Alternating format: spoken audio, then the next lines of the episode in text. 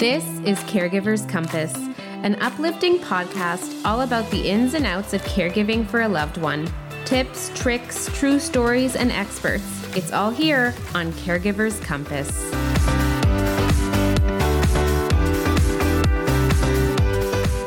Hello, and welcome to another episode of Caregiver's Compass. My name is Stephanie Muscat. I am a registered social worker and psychotherapist. Please note that this episode is not the act of psychotherapy.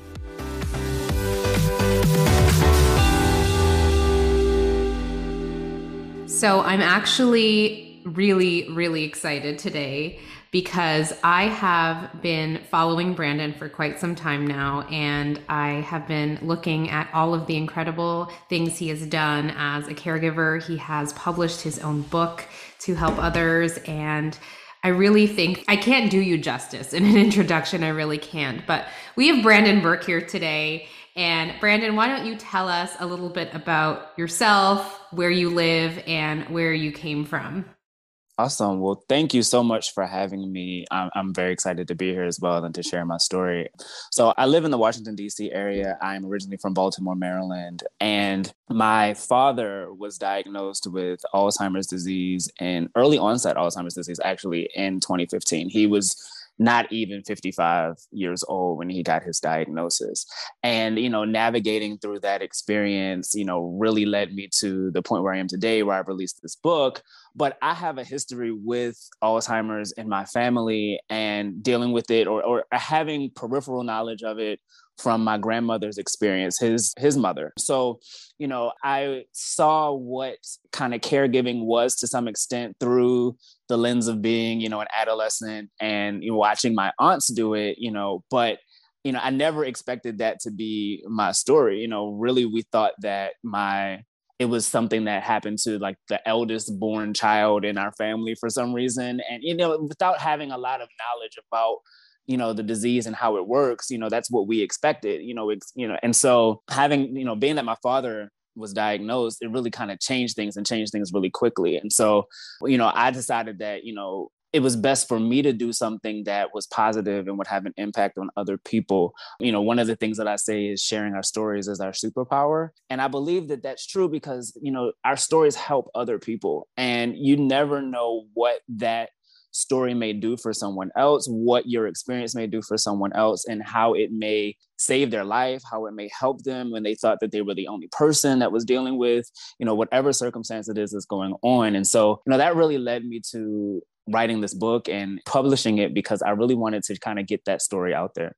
I have absolutely no doubt that you have touched other people's lives. And I'm sure people have told you after you have shared your own story and shared your book how do you think and I'm sure people have said this to you, you know, over the span of however many months they've read your your story, but how do you think that this has impacted others? What have you seen since publishing your story?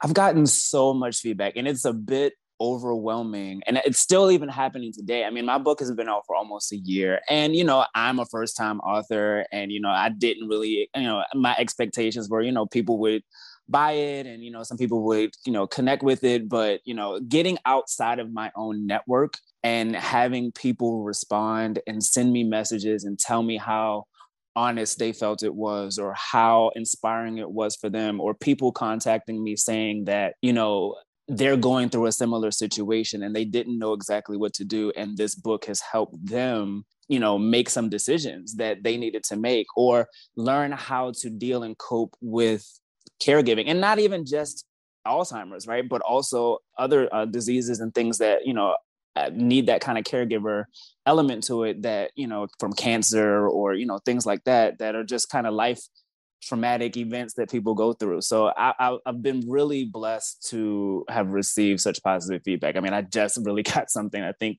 two days ago, and I was like, "Wow, this is still going." And you know that that was that that's very touching. Yeah, and I can, from what I've seen, I could definitely see that impact. I was so curious what it would look like from the other end. So, how old were you when your dad got diagnosed with Alzheimer's? So, I was 34 yeah, I think 34. when my father got diagnosed and or about to be 34 i think i wasn't even 34 quite mm-hmm. yet mm-hmm. so you know it, this is very different too because at that age you don't expect to have to deal with you know something like this you know what you normally see is you know it's from an older person's perspective you know and and because my father was has you know early onset that is what you know also triggered it being you know falling on you know my shoulders to some extent so you know it was it it literally changed my life overnight you know and some things happen a little quicker than others but you know just having to get adjusted to what the new normal would be and not even knowing how long that would last was was really something that i had to really quickly adjust to. And so if you could paint a picture of what your life looked like at the time when he got diagnosed in terms of you know you had your own career you were doing your own things during the day what shifted? What did it then turn into once he got diagnosed? So my father and I had a really great relationship. I felt, you know, we were we were very close. Now growing up, we weren't necessarily that close. And so, you know, I would talk to my father pretty much, you know, at least a couple of times a week, you know, if and and visit him because he didn't live that very very far away from me. You know, and I was just busy, you know, going out with my friends, having a good time, not having to think about, you know, my father's health in that type of way. What it changed to, and it, it didn't change immediately in 2015, right? It kind of became a progressive thing where by end of 2016, beginning of 2017, he needed more kind of supervision. And I hated using that term because I don't want to feel like I'm watching over my father, but I had to because he was home alone. His, my stepmom is as a doctor, and you know it, it, it's kind of crazy that she's a doctor and we're dealing with this situation. But because of her profession, she's not able to be at home the way that you know someone if she if they had been older, she would have been able to. So it transitioned to me having to spend you know take days where I would you know work from home, but work at his house and and, sh- and, share some of that responsibility with with a couple of my aunts as well. But you know that having to kind of shift my focus and be kind of laser focused on what was going on with him was an adjustment, a, a big adjustment. Yeah, and as a young male, and I know you mentioned this to me earlier, but as a young male, you know, when you're looking out there, you're seeing that most caregivers are females was it hard for your friends or whoever was around you to relate to what was going on? You know, not only are you caring for your father at such a young age, but you're doing it as a male, which, you know, you're saying your aunts were helping you and everything like that. But were they confused? Did you see people kind of just say, well, you know, I'm going to go off and do my own thing at this point because you're busy? And like, how did that go? So my friends have been very supportive, I will say. Now, the thing that I think is kind of on me a little bit is that in the beginning, I didn't really share a lot of it because I just felt like this is something that I'm going through. I didn't feel like I needed to burden other people with my story necessarily. I mean, I I definitely joined the Walk to End Alzheimer's and started doing all the fundraising for that, which had been great and you know was great support. And you know, asking friends to kind of donate and things like that, and and and they would but I, I, didn't experience them necessarily, you know, going on without me. I would say that when I started to open up more, they became much more aware of what was going on and would do things to check in with me to make sure that I was okay and I was coping and dealing with the situation. And I, that really helped me, you know, and whether it was to make me laugh or, you know, help me get through something that was traumatic or whatever, they were really there to, to support that. Now, it was very difficult for me, though, what I learned in that men sometimes we get labeled as not necessarily always having that you know maternal instinct and things like that. And so what i realized and, and i feel like i realized it a little later on was i needed to do more things to show to show my father love and compassion in the caregiving. You know it was more like it was kind of like a regimented okay you do this you do that i'm here i'm available but i didn't really touch on him the way that i felt that I saw my aunt doing. And that really was like, oh, I should do that. Um, that because now he can't communicate the way that he could before. And so the communication had to change with my body language. Mm-hmm. And I wasn't as aware of that initially. And then when I saw my aunt do it, I was like, oh, let me make sure I incorporate a little bit more of that into, you know, how I deal with him. Did you ever feel isolated when you were trying to look up supports or try and see what was out there for Alzheimer's as a male? You know, knowing that a lot of things are very targeted to females? I, I would say I didn't feel isolated. I just felt like there wasn't enough information. I felt like there wasn't, you know, one of the things that I really bothered me more than anything was the you know people who have alzheimer's they get a you know they go see a uh, neurologist and you know that person kind of you know helps along and does all this testing and all that kind of stuff. But i really feel like you know people who have alzheimer's need personalized care from their doctors. They need someone who specializes in that cognitive decline and also knows exactly who it is that they are caring for. You know, I, I, found that it was kind of a clinic type situation, or you know, the doctor had a lot of patients, and you know, he would just read my dad's chart and come in with you know doing a test all over again. And i'm like well you you we've done this before. You know th- this isn't changing. It's only going to get worse. And so you need to know him to know how to treat him or how to you know provide the care that that's needed. And that is what you know i found to be very hard and hard to find the support for. Mm-hmm. Yeah, and I see that a lot here as well. I work in in the hospital here, and mostly with dementia clients and aging clients, oh, and I do see a lot in the hospital where you know they're going through these tests and they're going through these motions and the steps of okay well sure you have dementia we're going to do the MoCA with you. We're going to do the mini mental test with you. We're going to see what's happened. Here's your medication. Okay, see you later. But a lot of the time, you know, and I think this is due to lack of time for the physicians and lack of availability and resources, but they're not looking at the individual exactly as you're saying. And so people Absolutely. are going home so lost like, great, I got another prescription. I know that my father has declined a little bit more and that's all i know. And that's what we're trying to do here in, in compassion and caregiving is try and create a very tailored approach to the person. But it, it is a problem and i you know i'm sure you're raising awareness of it absolutely. And i think the more that we all raise awareness of it the more it will hopefully change. But such an issue with healthcare system and the way that things are going and it's great that he had you as an advocate right? And somebody who was able to identify that. Absolutely. You know, and I think that, that that's the thing we that you have to learn is that you really have to be the voice and the ears and the eyes for someone who's going through this because it really becomes to a point where they aren't able to do any of that.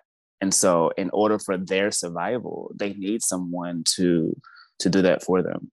Absolutely. And without an advocate, they get lost, right? I mean, it's just sure tests medication go home whatever and you really need a family member like yourself to support them and to be their voice and to raise concerns when there are concerns because there is nobody else to do that. So i'm sure that when he was cognitively aware he appreciated that a lot but even later i know in his heart he definitely knew and i'm sure you know. I mean absolutely the the work that you did so, what are the next steps for you? You've you have this book. You're moving forward. You're doing advocacy. What's next for you in this whole process? So I'm really looking into doing more writing. I, this past year, you know, we haven't said, but my father did pass away last mm-hmm. year in in in November, kind of right two weeks after my book was released. Which you know, I don't even know how to really describe that whole situation. I mean, there was the blessing of having my book released and my father was still here and I showed it to him and you know what he knew about it and what he didn't I, I I don't know but I you know I believe that there's a part of him that you know could feel that there was you know that this was something that was in honor and tribute of him but him passing afterward this year's been kind of a whirlwind and you know I've suffered from the loss of my father in that you know Alzheimer's kind of takes you through that process early. You know, you start losing pieces of a person, although they're physically here. And but to actually have them physically gone changes it even more. And so I found myself in a place where I wasn't as highly motivated as I thought that I would have been in doing some things. But I am not going to stop my commitment to raising awareness and you know telling my story. So I, I, do plan to do another book and you know i don't want to give away the details just yet but it, it, will be something from a different perspective and and kind of telling a little bit of a, a different type of story and not necessarily a personal one but something that i feel will connect with other people and I should be being a part of the uh, the Alzheimer's Association is going to have an event in in November. And the crazy thing about that is it's on the day that my father passed away, and so I'm going to be you know part of a, a, a panel. I think that you know is, is speaking about caregiving and what I said about that was, you know, this is just divine alignment. And so you have to just understand that this is the task. And so continue the journey is what I I feel I need to do. Absolutely. And I'm so sorry to hear about your father, but you are honoring his legacy and you're honoring who he was every step of the way. And yes, I also agree that these things just line up in life. I mean, it's it's strange and it doesn't make sense often, but it's like you know that this should be happening in the way that it's going and you know that there is an inner purpose in this. And I'm so glad to hear that you're continuing to do this work and putting and your expression on paper and helping others. There's really nothing better that you could do. I think it's fantastic. Where can people find you and your book and everything that's to come in your future? Sure. So you can find me online. Um, I have a website. It's brandontheauthor.com. And I'm also on Instagram at Brandon the Author, and you can find me on Facebook as well. So my my book is called uh, Rediscovering Dad and Discovering Myself: A Journey Through the Impact of Alzheimer's. It is available everywhere. You can get a signed copy from me on my website, or you can order it from Amazon or uh, Walmart or any book retailer um, out there. Incredible. Thank you so much for being here. You're a true inspiration, and I look forward to seeing what you do in the future. Thank you so much, Stephanie. I really Pleasure. appreciate the opportunity. Thanks for listening to Caregiver's Compass. If you've enjoyed this episode, please leave us a review. Your ratings and reviews help more people like you find our podcast. Don't forget to subscribe and share this episode with someone you think would love it. I'm Stephanie Muscat. Have an uplifting day, and I'll see you next time.